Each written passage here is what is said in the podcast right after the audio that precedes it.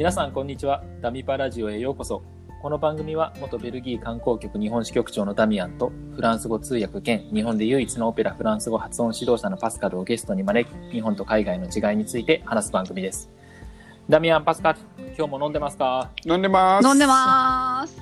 はい、えー昨日のクラブハウスでもお話をさせていただきましたが、えー今年もビールウィーケンドが開催されます。えー今日は、えービールウィーケンドのお話と、あとは日本と海外のビールの飲み方の違いについて、えーお二人と話をしていきたいと思います。よろしくお願いいたします。よろしくお願いします。はいこちらこそ。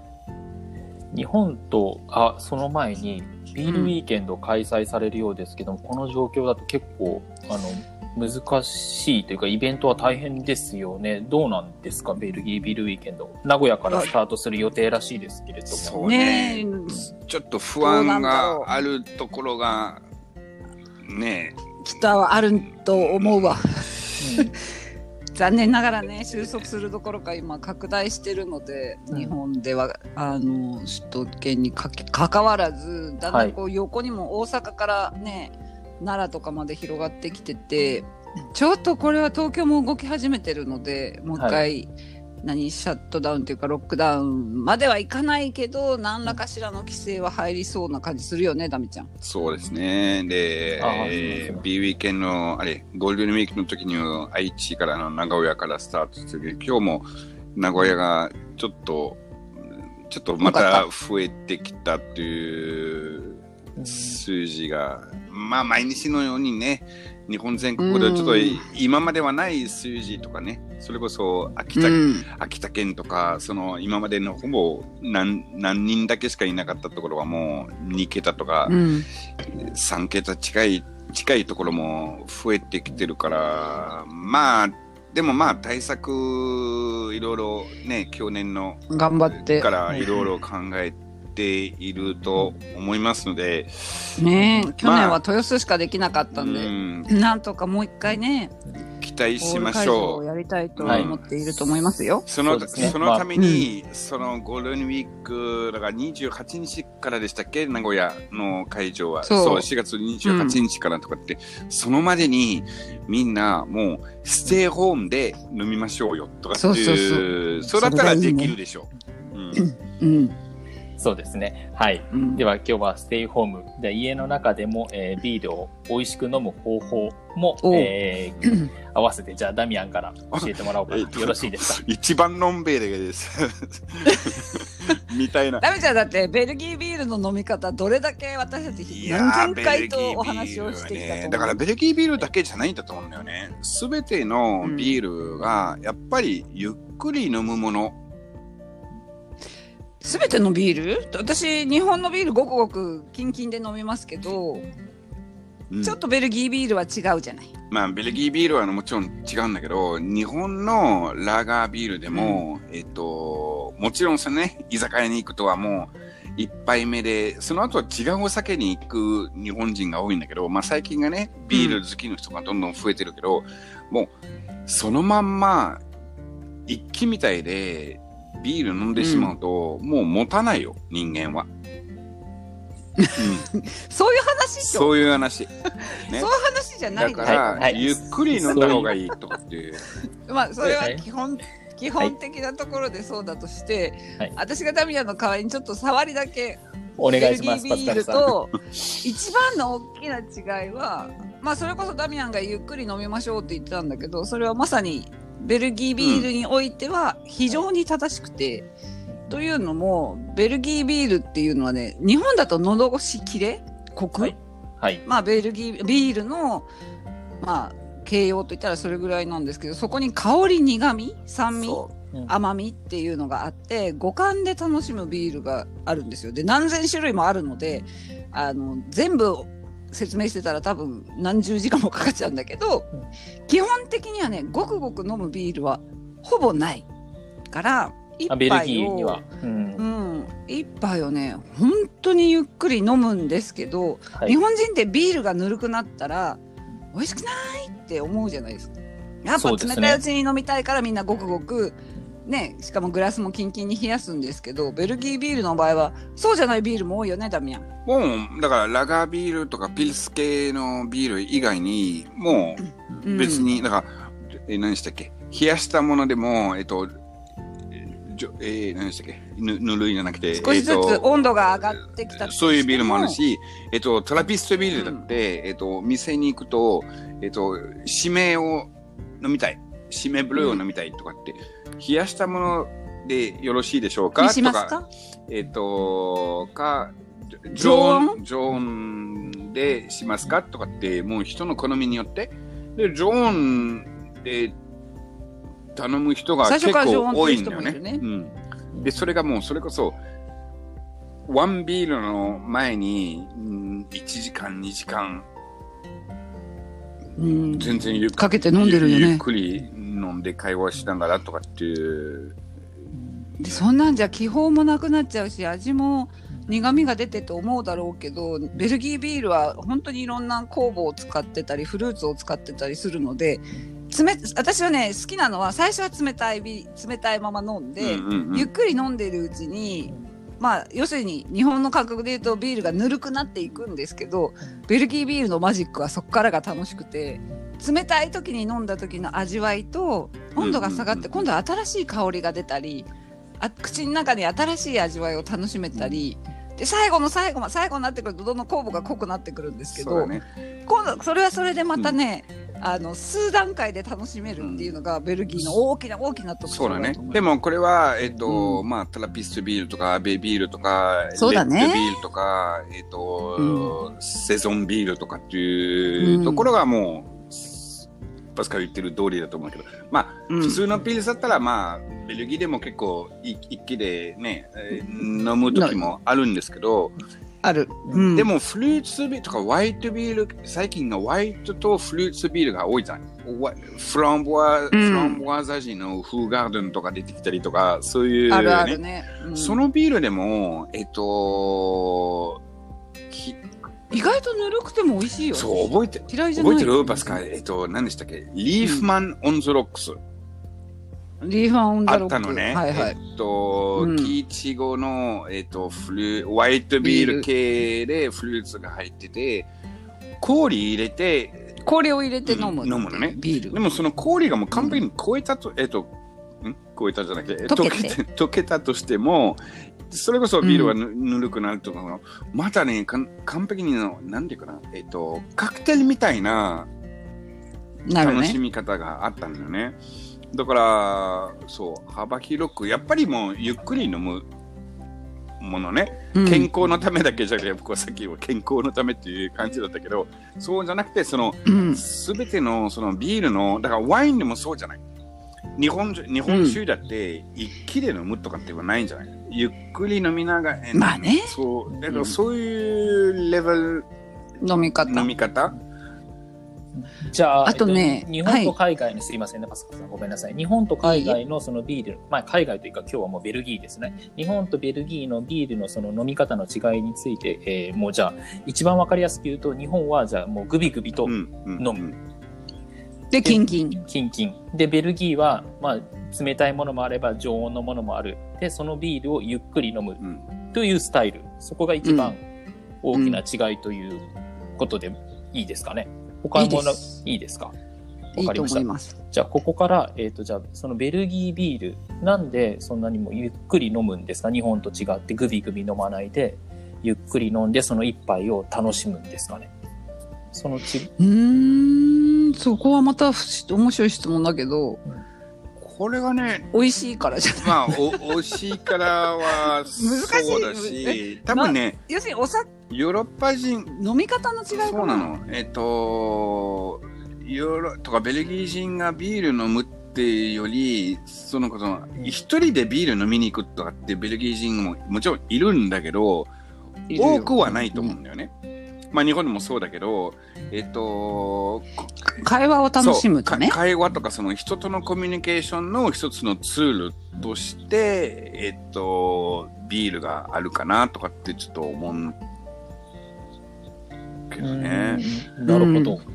だから別に、そのに酔っ払うためとか、飲み会ぞとかじゃなくて、一つのビールで1時間2時間ぐらいで2人とか3人で4人とかでもうゆっくり飲む、うんで会話を楽しめる、うんうん。でも今のその会話ちょっとその話変わってしまうかもしれないですけども日本人もその飲んでる時じゃあビール居酒屋でビールを飲む時も、えっ、とそれはでも会話を楽しむためにビール飲んでますよね。うん。でもすぐ酔っ払っちゃうね。なんとなくでもあれじゃない？ちょっと思うのが例えばストレス解消だったり、うん。ちょっと気がまあ早く酔ってテンションを上げていく、そのテンションを楽しむために飲む。でその会話は逆に言うと本当に会話をしてないっていうかうんうん。その場のノリのなんだろうこの気分が盛り上がる日本でしょ？人をこうちょっといたずら、うん、ちょっと人をバカにしたり「お前なんだよあはは」みたいなうんうん部長のちょっと悪口でみんなで盛り上がったり、結局その自分のこのテンションを上げていく。で普段のストレスだったり不満だったりっていうのを爆発させるために飲むからいっぱい飲んでうん。早くこうテンションを上げて酔っ払ってうん。でちょっとブレーコーでこうはちゃめちゃにやりたいみたいなことが目的にあるとしたらベルギー人真逆とそうそういう飲み方はうん。ほとんどあーまずはみんまあ。な日本の飲み屋を日本ヨーロッパ人が見るとうん。みんなも結構。うなんじゃありゃって最初はび驚く。っくりしてるよ、じゃあみんな。うん。なんなんですかみたいな。みんな大丈夫、うんみたいな。心配してます、じゃあ同じ。なんでうん。同じビールを飲む、えー同じ会話コミュニケーションを取るっていうその使い方だったとしてもじゃあ全然違うってことですね、日本とベルギーのそのビールを飲み,、飲みながらのその会話っていうものが。ああそうかそうかまあ、確かに日本人は、えーベルギーとそこはすごい大きく違うなと思うのはどちらかというとビールの力を頼る。そうそうそうそうそう。での会話。で僕も最近がね、テニスの後とかさ、うん仲間とかちょっと最近はちょっとなかなかできないんだけど、今日飲みたいねとかって今日飲むぞとかっていう多分ねベルギー人の今日飲むぞとかってないんだよね。で日本の今日飲むぞとかってもうも今日は酔っ払うぞそうそういうことがね。って意味だからね。うベルギー人がビール飲むときに酔っ払うためのビールとかってまあ基本的にはないと思う。よ飲み飲み、そう。うん。のよっ逆にだから酔っ払っていることを晒すこと自体もしないかな。もう自分が酔っ払ってこれはやばいと思ったらもう即退散みたいな。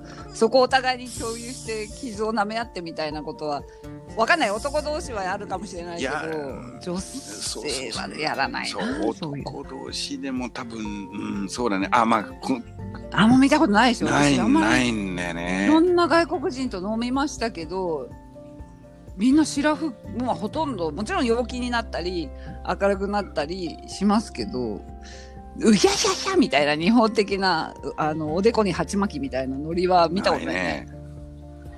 それ今もあるだってに 日本でももうそうははないっす。か裸なったりとかするとかってやつとかってベルギーでは絶対見たことないね。もう本当ですあよそう。昔のサラリーマンはもうバカなんじゃないかと思ってうちの旦那を代表で言いますけど あの宴会用グッズがもう半端なくありましたよ。結婚した時にびっくりしましたけど。あのもうそれこそここでは言えませんが仕事に行ってんのか芸をしに行ってんのかわからないぐらいのあの宴会芸っつうんですか、バカなことしてましたよもえそれマイグッズなんですか？それ。う、マイグッズだったりうんあのもう本当にもう全部捨てましたけど。あもしくはその漢漢字が持ち回りで順番に持って、そううんとかなんかあの衣装的な、まあね。チャイ チャイナドレスとかね。そこはないけど。そういうのは女装はなかったけどあなんかバカなことやってましたよね。まあそれはそれはそれでまた楽しいけどね。僕はもうう楽しいけどね。に日本に来た時に、ね。えっと結構びっくりしてたけどさ特に大手の、えっと会社に、ね、入った時に、うん。入った日にえっ、とと年明けだったからさえっ、と支店で飲み会があったんだけど、まあどこの会社に入ったんだよ俺はだとってちょっとびっくりしたと同時に すっごい楽しかったのね。であそこもやっぱりコミュニケーションの場とかってになったんだけどそのベルギーのコミュニケーションの場と、日本あそあそこまでは作らないと雰囲気が違と、コミュニケーションの場ならないかっていうところはちょっとうん疑問が残ってたんだけどね。でもそれも楽しいよ。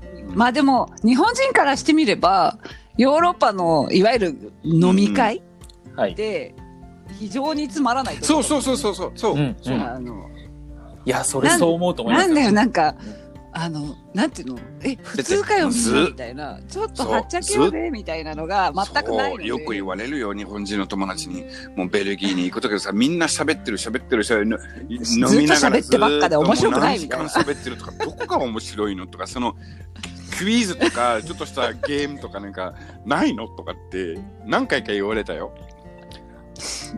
あ、すみません。そういう意味それではちょっとヨーロッパの飲み会は面白くないかもしれないね。うん、それそう思います。気取ってる感じがしちゃうかもしれないね。うんだからまあ、ヨーロッパ人はもう喋るのは一番だから。だからコミュニケーションね。まあ、でもそうでしょうね。うん。うん。ずーっと喋ってますもんね、本当にすみ。ずーっとすみません。え喋ってますね。っと、もう、この年になっても、もう何百回、何千回言われたんだけど、治らないね、これは。申し訳ないけど。うん、これ、病気って言って言わないと思うんだけど、うん、まあ、まあうん、限りなく病気だね。俺、病気か。うん、そっか。うん。まあね、ちょっとじゃあビールの話に戻りますね。はい。はい。えっ、もと。もとと、何の話だったかううっすら忘れでもこれは、はね、これこれはとかベルギーの、えっと飲み会の楽しいところがね、もう最初の話と途中の話といろんな話、それこそ政治の話があって、スポーツの話に行ったり、芸能界の話に行ったり、えっと旅行の話に行ったりとか、そうそうだで戻っね。最後の時にみんな「おお疲れ様とかっていう感じで、うん。だから幅広く、うん日本だったら飲み会だともう結果的にもう話があるけど結果的に仕事になってしまうとか自分の、まあ、サークルとかテニスとかだともう結果的にテニス系の話ばっかりもう幅広い話がうんうんなかなかないんだよね。あんまりないね。これがベルギーだと思う。絶対もういろんな話をするのね。それをり日本人に理解してほしいなっていう感じかな。なるほど。そっか。そこはじゃあ日本人はちょっと理解した方がいいと思うんですけど、ダミアンは、えっ、と、このラジオは一つのテーマをもとに話してるということを理解してください。言われてる。言われてる。はい。じゃダメじゃん。あ、はい。はい。じゃあ、えっ、と、次、ビールは、えっ、と、日本は、えーうんビールを、まずさい、1杯目はじゃあビールにします。じゃあ2杯目は、とりあえずね。うんはい。じゃあレモンサワーに変えます。じゃあワインに変えます。うん焼酎に変えます。ってなりますけど、ベルギーはビールを飲み始めたらその次はビールなんですか？それともワインなんですか？またウォッカなんですか？変えていく、えベルギーは？ベルギーでは？はい、ベルギー。はい。いや、ベルギー、ベルベルギーだとビールが食事前で飲んで、うん。まあだから、えっと、ホームパーティーとかにすると、えアペリティフやみたいなアペリティフ前でもね、ホームパーティーにするとか、えっと、順番でお客さんが来るじゃん。お客さんとか仲間が来るのね。その時はもうビールとかっていう時は結構多いと思うのね。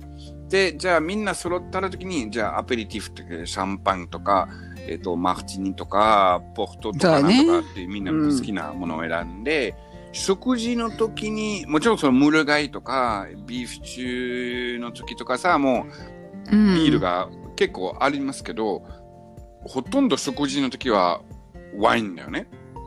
ワインだね。ああ、そうなんですね。そのじゃあ食事後はもう好みによってビールに戻る。それこそ、パスカルが大好きな、大好きなホシフォークとか、トラピストビールでうん。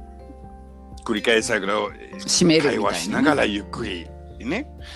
か、他の人はウイスキーとか、そういう感じだね。だから、ベルギー人がもう、まあそういう人もいるだろうけど、最初から最後までビールという人が、ベルギーのな、ベルギーではあまりないと思いますよ。うん。うん。あ、そうなんですか。うーん。なるほど。じゃあもう最初に、じゃあ、えー日本で、じゃあ例えると、じゃあ、アサヒとかキリンとか札幌って分かりやすいビールありますよね。あのビールをもう一杯目飲んでから、ずーっとその、じゃあ、アサヒを飲み続ける、札幌を飲み続ける、そういうような人はいない少ないと思いますよ。食事の時はね、もうあそう9割がね、もうビール飲まない。まだそのメメニューによるんだけどね、えっと、一般のメニューだともうワインで普通に飲みますよね。うん。う。うんんそうだね。だから逆に言うとビールを飲む時って本当に会話を楽しむ要するになんていうのかな時？はい。にでたくさん飲むもんじゃないのでダミアンも最初に言ったけどだからとりあえずビールで次は何かっていうこう連鎖のスタート地点っていう感覚じゃないんだよね。ああ、そこベ。ルギービールを今日は飲みに行く。今日の気分は、そうだ今日はあのトラピストビール飲もうとか今ちょうどトリプルが出てるシーズンだから飲みに行こうとかうん。なんか自分が飲みたいビールをゆっくり味わいながらじゃあ友達だったりそうそうそう。ご夫婦だったりで楽しんででもう一杯飲むんだったらじゃあ同じのも頼むかもしれないけどその時のなんだろう連結してないっていうか連続性がないっていうか日本みたいにとりあえずビール次こっち締めは。これみたいなだからさ、えっと、ねベルギーでホームパーティーとかいっぱいありますけどね、大変だと思いますよ。うっ。ぱい用意しない日本でホームパーティーやると、うん最初はビールを 6人来たらうん6缶買えばいいじゃん。で、その後はもう食事の時にもうワインで、その後はもう日本酒とかみたいな、もう3つぐらいの準備すれば OK だよ。日本のホームパーティーでは。向こうはもう、もうキリがないんだからさ。もう、お俺はウイスキー飲みたいとか、ビールビールの種類も大変だしウイスキー、うんワインベルギービールの種類も買わないといけないけどさ、とかって。まあ、結構大変だと思いますよ。それは、あれなんですか？今のそのホームパーティーの話で言うと、主催者側がもちろん、だからベルギーだともうホームパーティーをもう順順番でやるからさ。うん。順番でやるから、うんああ、そうなんですか。じゃあ、えっ、と、でじもう自分が飲みたいものを持ってあんまりないね主催者側はよ用意基しておいて本的にベルあんまりないねギーのホームパーティーはもう手ぶらで行くね。はいまあ、場合によってなんかちょっとしたテーマがあると、まあちょっとチョコレート持っていくとか、えっ、と、まあシャンパン一本持っていくとかっていうあるけど、まあベースがもう、はいホストが、えっ、と、全部用意して、うん。で、次の月は別の仲間のところにホームパーティーやるから、その時はもうその時のホストがやるから、そうそうそうギブアンドテイクなんだよね。じゃあもうしょっちゅうしょっちゅうホームパーティー開かれてるってことなんですか？毎週のように。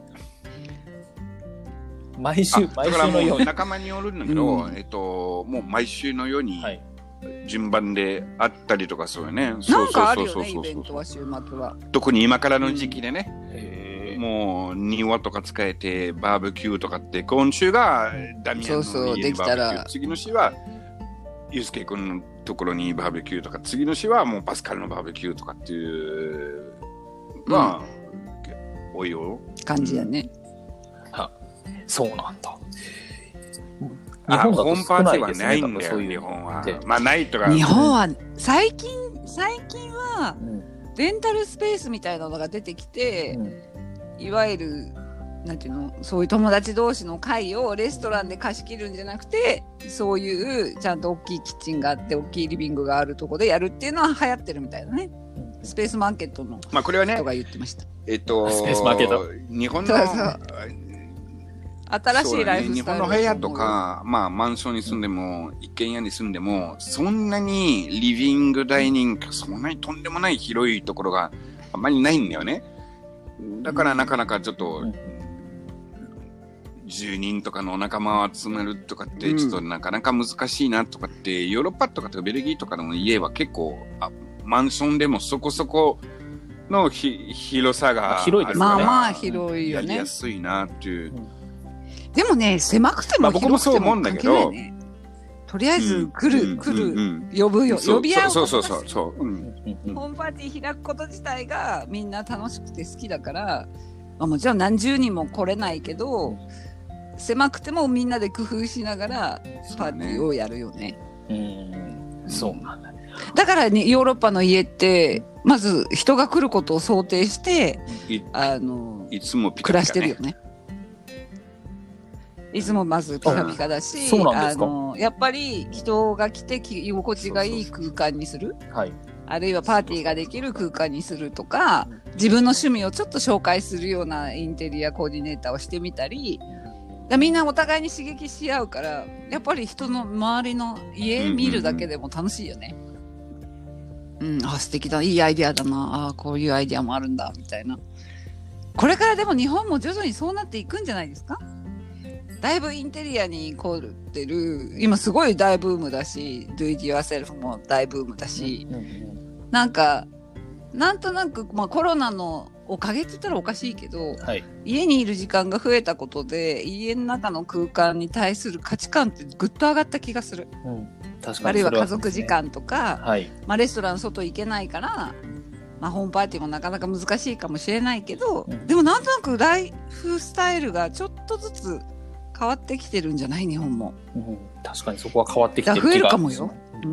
うん。なるほど。わかりました。ありがとうございます。じゃあ最後に、えー、まあ、ベルギービールのプロのお二人に、まあ、これからベルギービールウィーケンド始まりますが、えーうんベルギービールをどのように、じゃあ、もういろんな種類があるじゃないですか。うん。どのように、えー楽しんでいったらいいのか、どのように飲んでいったらいいのか、なんかアドバイスがありましたらお願いできますか、はい。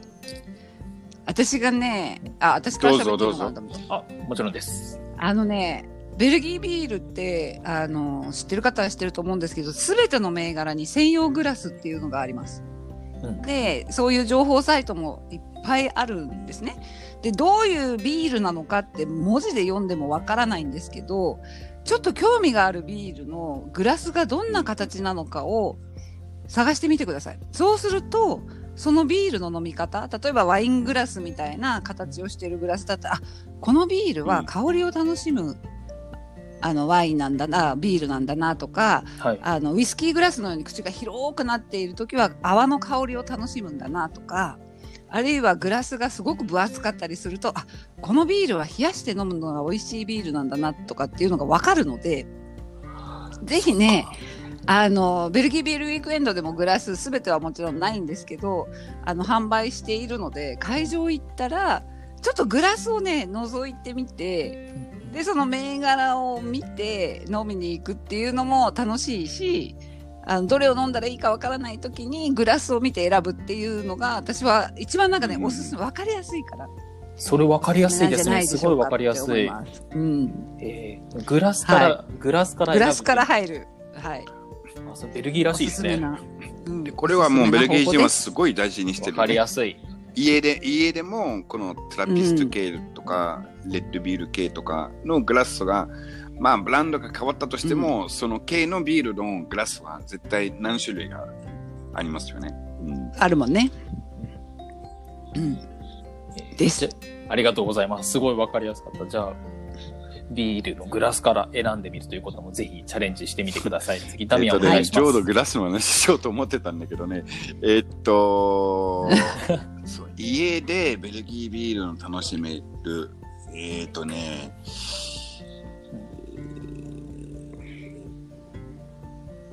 えっとね、う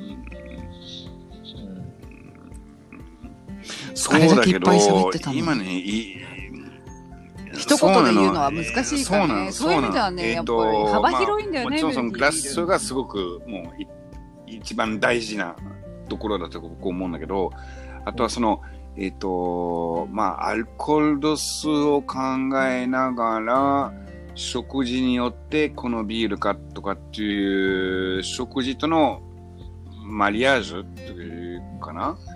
えっ、と、ペアリングとかっていう、ホワイトビールが好きだけど、今日はビーフ中をだったらじゃあホワイトビールじゃないなみたいな逆に今日はソーセージとかだったらじゃあホワイトビール飲もうかとかっていうえっとににフランまあ、フランスのワインでもあるんだけどあそこまで幅がそんなに大広くないなと思うんだよね。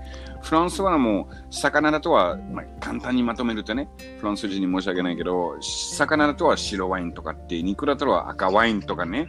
でもその赤だとはボードーかボーゴンが大体大きく分けると2種類しかないとかっていうところで、ベルギーも山ほどの種類があるから、毎日のように食事しながら、全然違うビールを楽しめるのは、一つの楽しみ方かなとうん。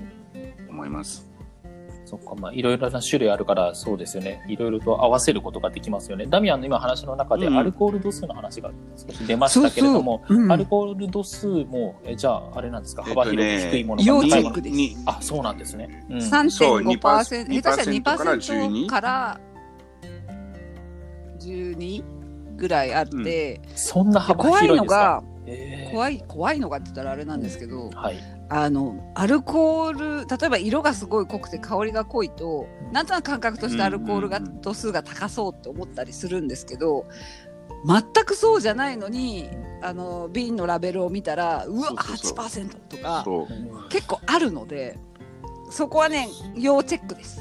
8%ビールって高いですもんね。うん高めですね、やっぱり。日本のビールだ5.5とマックスか6とかね。5点、ねう。ん。あともう一個最後にちょっとぜひ言っておきたいんですけど、ベルギービール、カテゴリーっていうとざっくり、まあベルギービールウィークエンドでは 10, 10種類、11種類かな？に分けてるんですけど、フルーツビールとかね、トラピストビールとか。で、一個、例えばトラピストビール飲んでみた、あ、これ私あんまり好きじゃないって思った時に諦めないでほしいです。というのは、同じカテゴリーでも、うんはい。全然味がまた、同じカテゴリーの中でも、また違うんですよ。え、で、なの今、で、トラピストビールの中であもそれぞれは味がまた違う味が全然然違うし、甘みが強いもの酸味が強いもの、あるいはウイスキーのようなこう樽熟成したような香りがするもスモーキーなものってあるのではい。一回飲んでぜひ諦めないでください。も ぜひねもう一回違う種類をあのとりあえずチャレンジしたらう、うん。約束するできることがあります。もう絶対にうん自分にとってドンピシャなビールに必ず会えます、必ず会えますので諦めずにいろいろ飲んでみてくださいありがとうございます。ダミアン、今のコツいや、ありますか？もう、もうパスカルは完璧な、えっ、と、えっね、うん。もうベルギービールがもう世界ナンバーワンのはい飲み物が、そう。うん。みんな自分のマイビールが見つかるから。な見つけ、うん。